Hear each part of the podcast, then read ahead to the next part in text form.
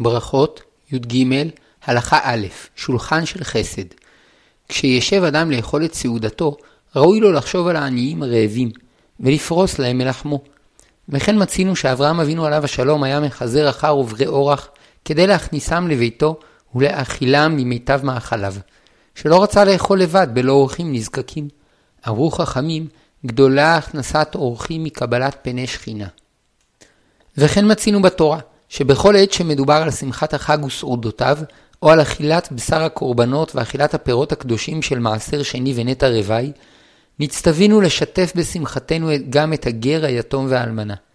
אמרו חכמים, המעריך על שולחנו, כדי שעניים רעבים יוכלו להצטרף לסעודתו, מעריכים לו ימיו ושנותיו. ועוד אמרו, כל זמן שבית המקדש קיים, מזבח מכפר על ישראל, ועכשיו שולחנו של אדם מכפר עליו. שכשם שהוא מחיה את העני החשוב כמת, כך הקדוש ברוך הוא יחיה אותו, וכדרך שנאמר, וצדקה תציל ממוות. וכאשר ישנם עניים רעבים שעלולים להזדמן לשולחנו, והוא אינו משייר להם כלום, אמרו עליו חכמים, כל שאינו משייר פת על שולחנו, אינו רואה סימן ברכה לעולם. כיום, אמנם אין מצויים כל כך עניים שרעבים ללחם, אבל ישנם אנשים שזקוקים ליחס של כבוד וחיבה, ומצווה גדולה להזמינם לסעודה, שגדול כוחה של הסעודה לקרב לבבות ולשמח נדכאים וגלמודים.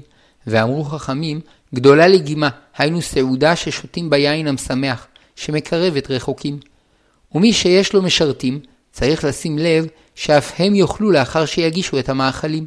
ואם הם מגישים מאכל שיש לו ריח שמעורר תאווה לאוכלו, צריכים לתת להם מיד לטעום ממנו, כדי שלא יצטערו. ואף לבהמות שברשותו צריך אדם לדאוג לפני שיאכל, וכפי שאמרו חכמים, אסור לאדם שיטעום כלום עד שייתן מאכל לבהמתו, שנאמר, ונתתי עשב ושדך לבהמתך, ורק אחר כך נאמר, ואכלת ושבעת. ואפילו לטעום מעט אסור אם הן רעבות, אבל לשתות מותר. וכל זה בחיות מבויתות שיש לאדם תועלת מהן, ואין להן דרך להשיג את מזונן, מלבד מה שהן מקבלות מהאדם שהן ברשותו. ברכות י"ג הלכה ב' אורח נהגו ישראל שכאשר אדם מזדמן לביתם בעת שהם סועדים, מזמינים אותו להצטרף לסעודתם, גם אם אינו עני.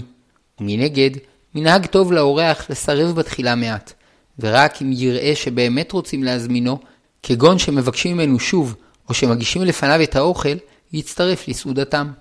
אסור לאדם ליהנות מסעודה שאינה מספקת לבעליה, היינו מסעודה שבעליה אינו רוצה שהוא ישתתף בה, משום אבק גזל, ואפילו אם בפועל הזמינו אותו להשתתף בסעודה, אם ידוע, ידוע לו שבאמת בעל הסעודה אינו רוצה שישתתף בה, מפני שהוא חס על ממונו, הרי היא נחשבת כסעודה שאינה מספקת לבעליה. עוד אמרו חכמים שאסור לאדם ליהנות מסעודתו של קמצן, ואפילו אם יש לקמצן מניע אישי להזמין אותו אליו, אסור להשתתף בסעודתו, שכל הנהנה מצרי עין עובר בלאו.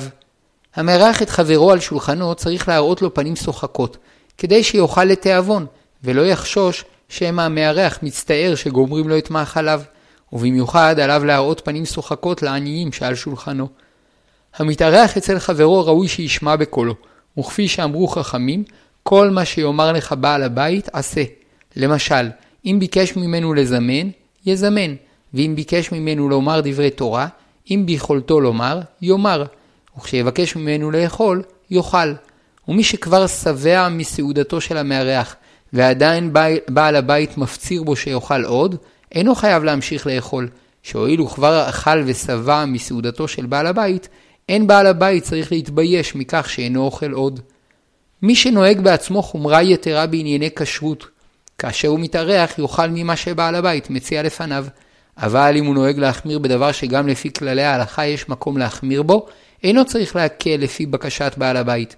אמנם היו רבנים מגדולי ישראל, שכשהיו מתארחים, נהגו ללך על פי הדעות המקלות, ואף היו אוכלים בשר כשר שאינו חלק. גלת.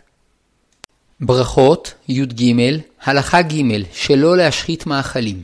צריך להיזהר מאוד שלא להשחית מאכלים, שכל המשחית כזית מאכל, עובר באיסור בל תשחית. ויש להיזהר שלא לפסול מאכלים מאכילה, לפיכך הזהירו חכמים שלא להעביר כוס מלאה במשקה מעל לחם, שמא יישפך מן הנוזל שבכוס על הלחם, וימאיסנו מלהיות ראוי לאכילה. וכן אסור לסמוך כלי שעלול להיות מלוכלך ללחם, כדי שלא ימאיס את הלחם. וכן אדם שלוקח מאכלים לצלחתו, צריך להיזהר שלא לקחת יותר מדי, שמא לא יוכל לסיים את אכילתם, ונמצא שגרם להשחתת המאכלים שנותרו בצלחתו. וכן אסור לזרוק אל חברו מאכלים שעלולים להימאס אם יפלו לארץ, כדוגמת תמרים ותאנים, ומאכלים שלא יימאסו אם יפלו, כדוגמת אגוזים, מותר לזרוק. ואין לשבת על מאכלים שימעכו מישיבתו, שמא יימאסו. אבל אם המאכלים מונחים בקופסה קשיחה, מותר לשבת על הקופסה. מותר להשתמש בלחם ככף כדי לאכול דבר אחר. למשל, היו שנהגו לאכול דייסה כאשר חתיכת לחם שימשה להם ככף. וכל זה כמובן בתנאי שלבסוף יאכלו את הלחם, ולא יזרקוהו. ואף על פי כן, היו שהחמירו בכבודו של הלחם שלא להשתמש בו ככף, ובכל פעם שלקחו מן הדייסה, אכלו מעט מן הלחם. וכך נמצא שאכלו מן הלחם והדייסה יחד, ולא היה נראה שהשתמשו בפת ככף לאכילת הדייסה. הרואה על הארץ מאכל שראוי לאכילה, ירים אותו, ויניחו על גבי מקום גבוה מעט, סלע או עץ וכדומה, כדי שלא יושחת ויתבזה כשהעוברים ושבים ידרכו עליו. ברכות י"ג הלכה ד' שיירי המאכלים צריך להשתדל שלא להשחית את שיירי המאכלים, וכל זמן שעוד אפשר, יש להגישם בארוחות הבאות, או להכין מהם מאכל אחר כפשידה. וכן מי שעורך סעודה גדולה, טוב שיתכנן מתחילה מה לעשות בשיירי המאכלים, אם להקפיאם כדי לאוכלם אחר כך, או לחלקם לחברים או לנזקקים.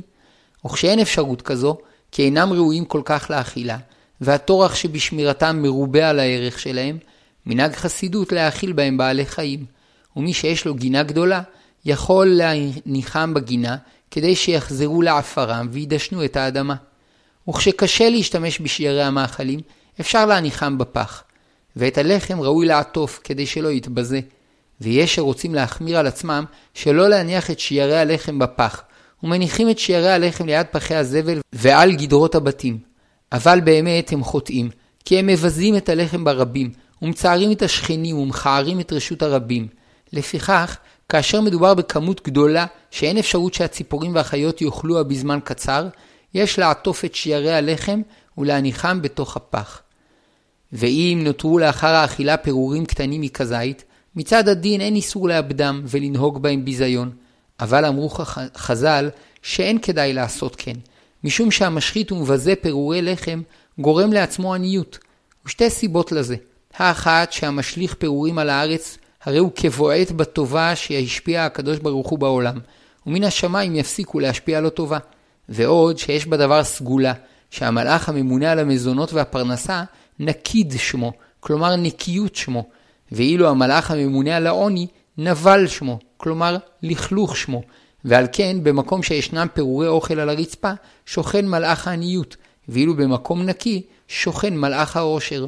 ולכן נכון להיזהר שלא להשאיר פירורים שניכרת עליהם צורת לחם מפוזרים על הארץ, וכמובן שלא להשליך פירורים כאלה מן השולחן על הרצפה, שאז הם מתבזים כשדורסים אותם. אלא יש לאוספם מן הרצפה ולזורקם לחצר או למים, או להניחם בפח דרך כבוד. ברכות י"ג הלכה ה' בל תשקצו באכילה. צריך אדם לשמור על כבודו, שבצלם אלוקים הוא נברא, ועל כן ייזהר שלא לעשות מעשים מאוסים, שמבזים אותו. וכן הצטווינו לגבי איסור אכילת שרצים, שבנוסף לכך שאסור לאוכלם, כי הם בכלל החיות הטמאות האסורות באכילה, יש באכילתם גם צד של מיאוס, שנאמר, אל תשקצו את נפשותיכם בכל השרץ השורץ, ולא תטמאו בהם ונטמאתם בם, בם, כי אני השם אלוקיכם, והתקדישתם והייתם קדושים, כי קדוש אני, ולא תטמאו את נפשותיכם בכל השרץ הרומס על הארץ. וכן אסור לאדם לשקץ עצמו באכילת מאכלים או משקים מטונפים, כגון שנתערב בהם קי או צואה ולכה סרוחה וכיוצא בהם. וכן אסור לאדם לאכול בכלים מטונפים, כמו כלים שנועדו לצואה ומי רגליים. וכן אסור לאדם לאכול בידיים מטונפות. וכל העושה אחד מן הדברים הללו עובר באיסור בל תשקצו, ואם היו עדים שיתרו בו שלא לעשות כן ועשה, מכים אותו מכת מרדות. כשם שאסור לאדם לאכול מאכלים מגעילים, כך אסור לו לעשות מעשים מגעילים. ובכלל איסור בל תשקצו, שלא להשהות את נקביו, כפי שיבואר בהמשך. מאכל שמאוס לרוב בני אדם, וישנם שאוהבים לאוכלו, למי שהוא מאוס, אסור לאוכלו, ולמי שאינו מאוס, מותר לאוכלו. ודבר שכל בני האדם סולדים ממנו, גם למי שאינו סולד ממנו, אסור לאוכלו, שבטלה דעתו אצל דעת כל אדם. ברכות י"ג הלכה ו' שלא להגעיל אנשים אחרים. כאשר המעשה המאוס נעשה בפני אנשים, יש בכך חומרה יתרה, שבנוסף לכך שהעושה אותו מתבזה ומשקץ את נפשו, הוא גם מצער את חבריו, בכך שהוא גורם להם תחושת גועל, והרי הוא עובר על האיסור לא תונו איש את עמיתו, ומבטל מצוות עשה של ואהבת לרעך כמוך. ויש מעשים שכשאדם עושה אותם בסתר, אין בכך פגם, אבל בפני אנשים אחרים, הם נחשבים למגעילים ואסורים משום בל תשקצו, ומשום המצוות שבין אדם לחברו. למשל, המחטט באף או מגרד פצעונים שבפניו, עובר באיסורים אלו. וכן אמרו חכמים, כי את כל מעשה האלוהים יביא במשפט על כל נעלם. אמר רב, זה ההורג קינה בפני חברו ונמאס בה. ושמואל אמר, זה הרק, היורק, בפני חברו ונמאס בה. ובמיוחד בעת שאוכלים צריך להיזהר בכך יותר, כי מעשים מאוסים, וכן דיבורים מגעילים, מבטלים את התיאבון, ומעוררים בחילה בקרב הסועדים. לא ינגוס אדם מאכל, וכשיראה שאינו טעים לו, יוציאו מפיו ויניחו על השולחן, שזה מגעיל את הסועדים. וכן לא יאסוף אדם פירורים שנפלו על הרצפה ונמאסו, והניחם על השולחן, שדעתם של הרועים נטרדת מכך, שחוששים שמא יאכלם. וכן מי שהתחיל לנגוס בפרוסה, לא יחזירה לסלסלה המרכזית או יתנה לחברו, שרבים נמאסים מכך. ולכן, מי שאינו מתכוון לאכול פרוסה שלמה, יחתוך את מה שהוא רוצה לאכול, ואת השאר ישאיר בסלסלת הלחם. וכן מי שהתחיל לשתות מכוסו, לא ייתן אותה אחר כך לחברו כדי שימשיך לשתות בה, שמא חברו נגעל מכך, ועוד שהאכילה והשתייה מפה לפה עלולות להעביר מחלות. אמנם, אם חברו אינו נגעל מכך, מותר לו לשתות מכוסו של חברו, וכן מותר לו לאכול את שיירי מאכלו של חברו, וכך מקובל בקרב בני משפחה. ויש מעשים שהיו מקובלים בעבר, וכיום הם לא מנומסים, וצריך לנהוג לפי המקובל בימינו. למשל, בעבר היו רגילים לאכול בידיים, וכיום נוהגים לאכול בעזרת סכו"ם, ומי שיאכל בידיים עובר באיסור, שהוא גורם לתחושת גועל אצל חבריו, ומבזה את עצמו. וכן בעבר היה מקובל לירוק על רצפת הבית ובפני אנשים. ואף אמרו שהמריח ריח של מאכל שגורם לו תאווה גדולה ואינו יכול לאכול ממנו, יירוק מיד את הרוק שהצטבר בפיו, שאם לא כן, יסתכן בנפשו. וכיום אין לעשות כך, שאין זה נחשב מסוכן, וגם אין מסוכ... מנומס לירוק בפני אחרים. ויש דברים שנחשבים מנומסים בקרב עדה אחת, ואילו בעיני אחרים נחשבים למגעילים, ועל האדם להכיר את המנהגים השונים, כדי שיוכל לנהוג ברגישות, ולא יגרום תחושת גועל למי שמנהגיו שונים. למשל, יש שנוהגים לטבול את הלחם שלהם בצלחת החומוס המרכזית, ויש שנגעלים מכך, וכאשר כל היושבים שם רגילים לטבול לחמם בסלט המרכזי, אין בזה איסור. אבל אם יש שם מי שנגעל מכך, צריכים להימנע מזה. ברכות י"ג הלכה ז' נימוסים בסעודה כאשר יושבים בסעודה כמה אנשים, ויש ביניהם אדם גדול, ימתינו עד שייטול תחילה את חלקו מן הקערה המרכזית, ורק אחר כך ייטלו האחרים את חלקם. וכל אחד מן הסועדים ייטול מן הקערה המרכזית את חלקו בשווה, וגם אם חברו נטל בתחילה מעט, ייטולו את חלקו השווה, שאולי אחר כך חברו ירצה לאכול עוד, ורק אם יראה שחברו אינו מעוניין לאכול יותר, יבקש לקח את הנותר. אין ראוי להסתכל בהתבוננות יתרה בפניו של מי שאוכל, כדי שלא יתבייש, ובמיוחד המארח צריך שלא יסתכל בפניו של האורח כשהוא אוכל, או כשהוא לוקח מאכלים לצלחתו. כמו כן, אין לצלם אדם בעת אכילתו בלא שהסכים לכך. לא יכניס לפיו אוכל רב בבת אחת כדרך הגרגרנים, וכן לא ישתה בבת אחת כוס שלמה של יין או משקה אלכוהולי אחר. לא יאכל במהירות, ולא ינגוס באוכל נגיסות קולניות, אלא יאכל במתינות כשפיו סגור, וייזהר שלא יתלכלכו בגדיו, ידיו וזקנו.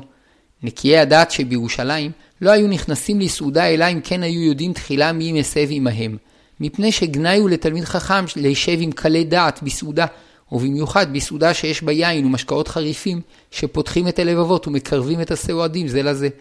ויש מקלים בסעודה של מצווה, שזכות המצווה תועיל שלא תהיה בישיבתם קלות דעת. וכאשר מדובר בתלמיד חכם שמכבדים אותו, מותר לו לשבת בסעודה עם קלי דעת שהתנהגו לפניו כראוי, שעל ידי ישיבתם עמו יתקרבו לתורה ומצוות. מי שיש לו ילדים קטנים שמשתתפים בסעודה, צריך להשגיח עליהם שלא יכניסו את ידיהם לקערה הראשית, כי פעמים שידיהם מלוכלכות והמאכלים נמאסים על ידי כך בעיני הגדולים. וגם ייזהר שלא יתלכלכו מדי, ושחותמיהם יהיו נקיים. ואם יש שם אורח, לא יושיבו לידו קטנים שרגילים להתלכלך, בלא שירצה בכך. ברכות י"ג הלכה ח' דברי תורה ודיבורים בסעודה. רבי שמעון אומר, שלושה שאכלו על שולחן אחד ולא אמרו עליו דברי תורה, כאילו אכלו מזבחי מתים, שנאמר, כי כל שולחנות מלאו כי צואה בלי מקום. אבל שלושה שאכלו על שולחן אחד ואמרו עליו דברי תורה, כאילו אכלו משולחנו של מקום ברוך הוא, שנאמר, וידבר אליי זה השולחן אשר לפני השם.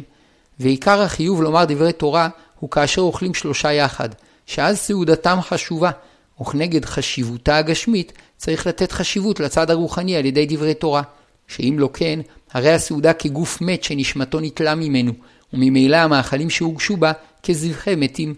אבל כשאומרים בסעודה דברי תורה, הנשמה נעשית קשורה בגוף ומשפיעה עליו חיים וברכה.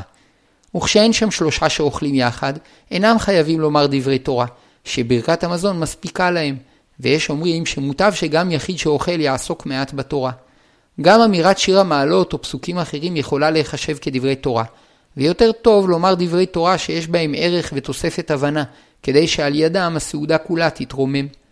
אמרו חכמים, אין מסיחים בשעת הסעודה, שמא יקדים קנה לבשת ויחנק. שהואיל והוא מדבר, הקנה, צינור הנשימה, פתוח, והאוכל עלול להיכנס לתוכו. וכיום רבים מקילים בזה, ויש שבהרו שהאיסור היה כאשר אכלו בהסבה, היינו בחצי שכיבה, אבל כאשר אוכלים בישיבה, אין בזה סכנה. ויש סוברים שגם כיום צריך להחמיר בזה. ומכל מקום, גם מי שמקל, יקפיד על הנימוס, שדיבורו יהיה בצורה נאה, שלא יראו הסועדים את האוכל שבתוך פיו, וקל וחומר שלא ינתזו מפיו שיירי מאכלים תוך כדי דיבורו. ברכות י"ג הלכה ט' שלא לאכול יותר מדי. אסור לאדם להרבות באכילה יתרה, ושני צדדים לאיסור. הראשון, שיש בכך סכנה בריאותית. השני, שיש בכך פגם מוסרי, שאדם נגרר יתר על המידה אחר התאווה הגשמית. הסכנה הבריאותית באכילה מרובה ידועה, וכפי שכתב הרמב"ם, לא יאכל אדם עד שתתמלא קרסו, אלא יפחות כמו רביע משביעתו. ואחר שפירט הרמב"ם איזה מאכלים מזיקים לבריאות, הוסיף וכתב, כל זמן שאדם מתעמל ויגיע הרבה, ואינו שבע, ומאב מרפים, אין חולי בא עליו, וכוחו מתחזק, ואפילו אוכל מאכלות הרעים. ואכילה גסה לגוף כל אדם, כמו סם המוות, והוא עיקר לכל החולאים. ורוב החולאים שבאים על האדם אינם אלא או מפני מאכלים רעים, או מפני שהוא ממלא בטנו ואוכל אכילה גסה אפילו ממאכלים טובים. וכך גם מוסכם על חכמי הרפואה בימינו שאכילה יתרה מזיקה מאוד לבריאות. בנוסף לכך, אסור לאדם להיגרר יתר על המידה אחר התאווה הגשמית, ובאר הרמב"ן שלכך התכוונה התורה בציווי קדושים תהיו, שאם לא הייתה התורה מצווה אותנו להיות קדושים, יכול היה אדם להיות נבל ברשות התורה, לזלול בשר בלא גבול, ולהרבות בשתיית יין ומשקאות חריפים, ולטעון שאין בידו שום עוון, שכן הבשר והיין כשרים למהדרין. לפיכך נצטווינו קדושים תהיו, שלא יאכל אכילה גסה. ולא קבעה התורה שיעור לאכילה גסה, מפני שצורכי האנשים שונים זה מזה.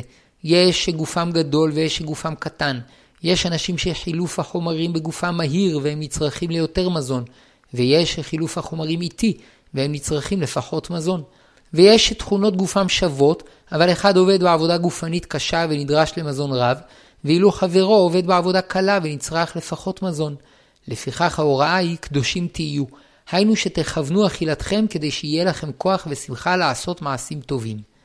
מנגד צריך אדם להיזהר שלא לצייר עצמו ולהתנזר ממאכלים טובים, וכפי שמובא בתלמוד במקומות רבים, שמצד מסוים הנזיר שמזיר את עצמו מן היין נקרא חוטא, שנאמר, וכיפר עליו מאשר חטא על הנפש, ואמר רבי אלעזר הכפר, והלא דברים קל וחומר, ומה זה שלא צייר עצמו אלא מן היין נקרא חוטא, המצייר עצמו מכל דבר ודבר על אחת כמה וכמה, ומכאן למד שמואל, כל היושב בתענית נקרא חוטא. ואף שיש דעות נוספות, מכל מקום זוהי העמדה העיקרית, שרק לצורך תשובה או במקרים מיוחדים, יש מקום לתענית והתנזרות, אבל בדרך כלל ראוי לאדם שיהנה מכל המאכלים הטובים והמגוונים שברא הקדוש ברוך הוא בעולם, ויודה להשם עליהם, ועל ידי כך יתרבה קידוש השם בעולם, הן בברכות שהוא מברך להשם, והן בהרגשה טובה שנובעת מהמאכלים הטעימים שיאכל, שמתוך כך יוכל להתבונן בתורה ובעולם בשלמות, ויהיה שמח וטוב לבריות. וכן אמר רבא, שבזכות הבשר שאכל והיין ששתה, נפקחו עיניו להבין יותר בתורה. וכן אמרו חכמים, שעתיד אדם ליתן דין וחשבון על כל מה שראתה עינו ולא אכל. אבל אם יגזים באכילה יתרה, יטבע בביצת הגשמיות, ולא יוכל לתת ליבו לרוח ולנשמה. ולבסוף, גם יהיה חולה, עצוב ומדוכא. עצה טובה למניעת אכילה מופרזת. לקראת סוף הארוחה לקיים הפסקה של כ-20 דקות, ורק לאחר מכן, אם יהיה לו צורך, ימשיך לאכול. שכן פעמים רבות, בעוד האדם אוכל, תאבונו נמשך והוא סבור שעדיין לא אכל כפי צורכו.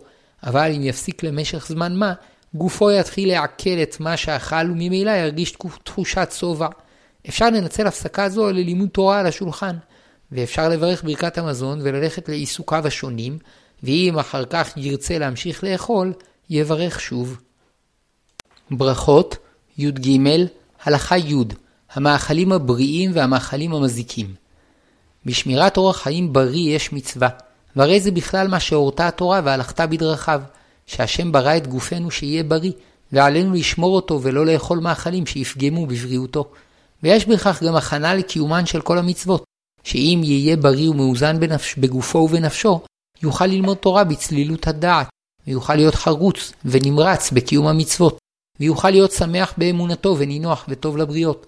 אבל אם יהיה חולה, מלבד מה שיתקצרו ימיו וימעט בעבודת השם, גם בעודו חי יהיה טרוד במחושים וכאבים, ולא יוכל להפנות את לבבו לכל האתגרים החשובים שהועיד הבורא לאדם.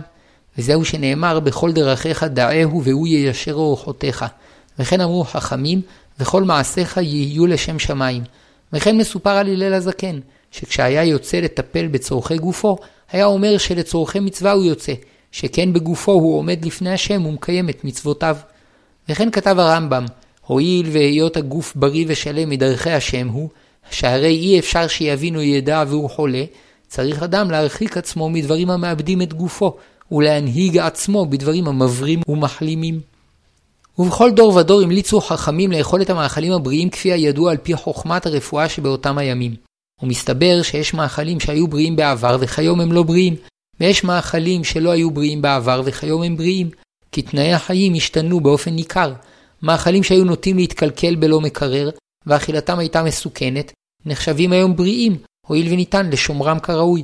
ויש מאכלים שבזמנים של חוסר מזון נחשבו בריאים מאוד, מפני השומן והסוכר שבהם, ובזמנים שיש עודף מזון, הם מזיקים מאוד.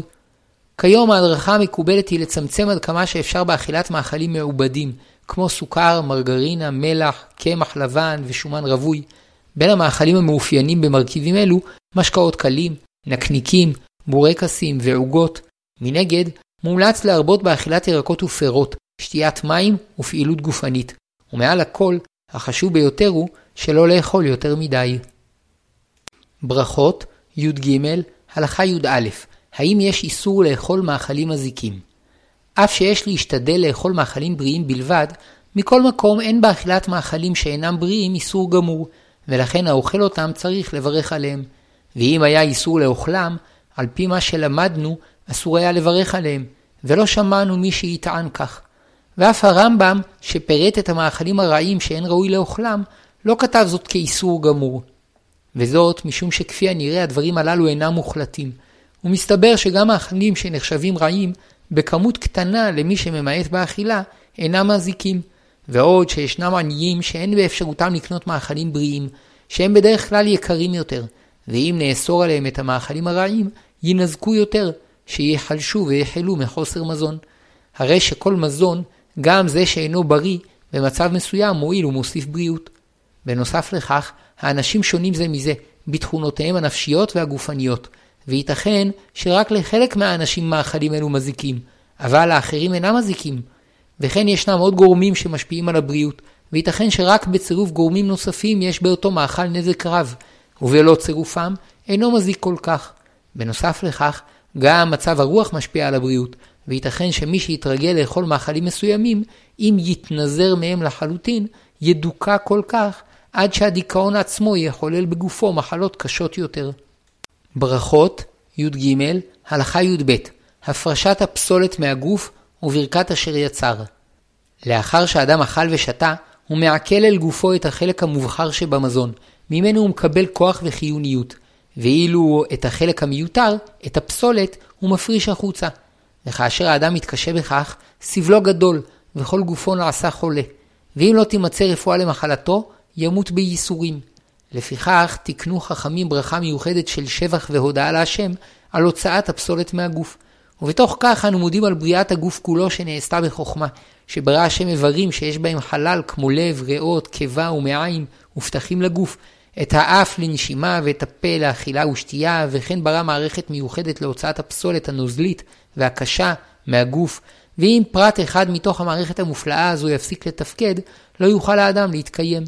והמפליא ביותר הוא איך הבורא קשר את הנשמה הרוחנית בגוף הגשמי, שכאשר הגוף חולה, הנשמה אינה יכולה לבוא לידי ביטוי, וכאשר הגוף מת, הנשמה מסתלקת. בדרך כלל, האדם עסוק במה שהוא רוצה להשיג, מאכלים, משקים, רכוש, ואילו פעולה זו של הוצאת הפסולת מן הגוף אינה ראויה לדעתו לתשומת לב מיוחדת. רק לאחר שהוא נעשה חולה, הוא מבין עד כמה ראוי לו להודות להשם על כך. לפיכך, נכון לאדם בעודו בריא לכוון כראוי בברכת אשר יצר, ואולי מתוך כך יזכה לבריאות טובה ואריכות ימים. ואף חכמים הפליגו בערכו של בית הכיסא. רבי יוסי אמר, איזה עשיר, כל שיש לו בית הכיסא סמוך לשולחנו. ולדעת מר זוטרא, צריך כל חסיד להתפלל על עניית בית הכיסא. ויש בדבר סוד גדול. רבים סוברים שהצרות של האדם נובעות רק ממה שחסר לו. אולם האמת היא שחלק גדול מהפגעים המגיעים לאדם נובעים מהדברים המיותרים שמצטברים בדעתו, בנפשו ובגופו, שאם לא יוכל להיפטר מהם, הרי הוא הולך ומתנוון. כאשר אדם לומד, בתוך כל החומר הלימודי שהוא קולט יש גם דעות כוזבות, ויש דעות שמצד עצמן יש בהן אמת, אבל הן אינן מתאימות לאישיותו, ועליו למצוא את הדרך להפרישה מדעתו. וכן ביחס לחוויות הנפשיות, ישנן חוויות שאם יצטברו בנפשו, יעיקו עליו עד שיטרדו מן העולם, ועליו להפרישה מנפשו. גם הרכוש המיותר עלול להכביד על האדם, עד שבמקום לסייע לו להגשים את ייעודו, האדם נעשה עבד לרכושו ותאוותיו, ומאבד את עולמו. נמצא אפוא שאחת הפעולות החשובות ביותר לאדם היא הפרשת הפסולת שמצטברת בגופו, בנפשו, ברכושו ובשכלו, כדי לאפשר לו להמשיך בחיים תקינים ובריאים.